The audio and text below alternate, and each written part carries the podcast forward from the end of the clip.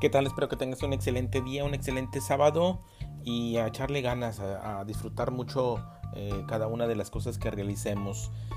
Seguimos con nuestras reflexiones de los caminos de la vida.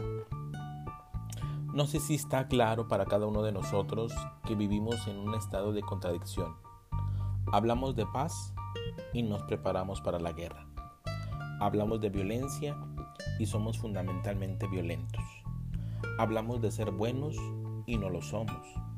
Hablamos de amor y estamos llenos de ambición, de un espíritu competitivo. Eh, hay pues contradicción. La acción que surge de esa contradicción no hace sino generar frustración y más contradicciones. Todo pensamiento es parcial, jamás puede ser total.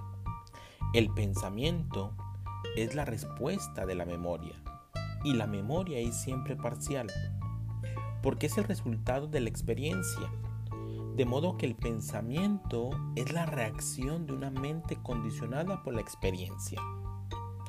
Todo pensar, toda experiencia, todo conocimiento son inevitablemente parciales. Por lo tanto, el pensamiento no puede resolver los muchos problemas que tenemos usted podrá trazar de, eh, perdón, usted podrá tratar de razonar lógicamente, sensatamente, acerca de estos problemas, acerca del problema que usted trae. Pero si observa su propia mente, verá que su pensar está condicionado por sus circunstancias por la cultura en que ha nacido, por los alimentos que ingiere, por el clima en que vive, por los diarios que lee, por las presiones e influencias de su vida cotidiana. Debemos pues comprender muy claramente que nuestro pensar es la respuesta de la memoria. Y la memoria es mecánica.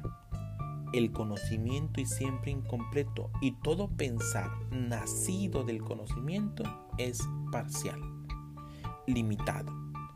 Jamás es libre. No existe pues la libertad de pensamiento. Pero podemos empezar a descubrir una libertad que no es un proceso del pensamiento y en lo cual la mente está alerta a todos sus conflictos y a todas las influencias que hacen impacto en ella. Entonces, si no existe la libertad de pensamiento, ¿cómo hay que liberar los pensamientos? ¿Cómo libera usted los pensamientos?